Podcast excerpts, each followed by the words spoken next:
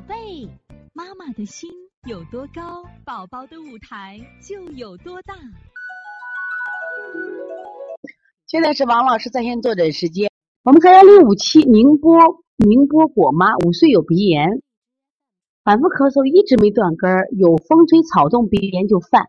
清涕不止，咳嗽也不断，小麦鸡蛋不耐受，一直有饮食控制，鱼肉蛋奶都不吃。前几天太阳很大，幼儿园吹牛，外出两小时回家，腹痛揉了，下午睡起来低烧，连着两天入睡后发三九度，精神很好，也没吃药，推了推加三豆饮，没有退烧，但是也没继续烧。晨起有黄白涕，醒完以后转白涕，晨起咳嗽重，白天上课，入睡后有低烧，大便前干后软，分不清寒热，该怎么处理？另外手腕有小疙瘩，有一点痒，不知道什么情况。像这种疙瘩，一般我们的风疹就会这样子啊。有痒的话，一般都是风疹啊。像这种孩子有啥情况啊？你看，我们看舌头呀，这个舌头也是下小上大，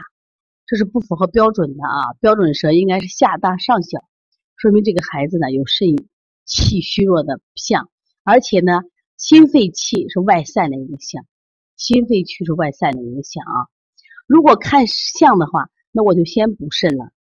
一定要先补肾了，因为只有把肾气足了，它的收藏好的话，那这个舌形就变过来了啊。但是就孩子症状来说，就目前呢，目前呢是晨起咳嗽重，白天好。晨起咳嗽往往什么情况？往往是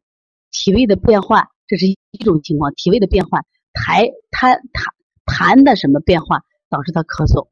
还有一种晨起咳嗽是自然界的寒热情况的变化。往往我都认为是高气道反应，我就建议的穴位都不多。高气道反应呢就是你比较敏感，做一些颈部的解乱、解痉手法，比如说呃天突穴呀、桥弓穴呀、那个天柱骨呀，你多按揉，这个地方就会好很多。如果要调理的话，一定用补法做，因为高气道反应都是肾气虚的反应，说补肾阳、补脾阳、小横纹、搓肺腧、分出肩胛骨，那你继续做就没有关系啊。但这个孩子看两侧的草莓点还是有一些的，因为你这个时候我看不到后缺，还有有一些的话，但是明显的肾气是不足的，所以说一定要把补肾腧、补肾阳、搓肾腧一定要加上的，知道吧？另外这个孩子有痒的话，像血海、三阴交，它都是帮着啊养阴那个这个止痒的，你加上。如果有点低烧啊，有偶尔的低烧，你可以不用关注它；经常性的低烧，你把滋阴的穴位加上，刚刚血海、三阴交。补肾阴都可以给他加上就可以了，所以从现在开始学习小儿推拿，从现在开始学习正确的育儿理念一点都不晚。也希望我们今天听课的妈妈能把我们所有的知识通过自己的学习，通过自己的分享，让更多的妈妈了解，走进邦尼康小儿推拿，走进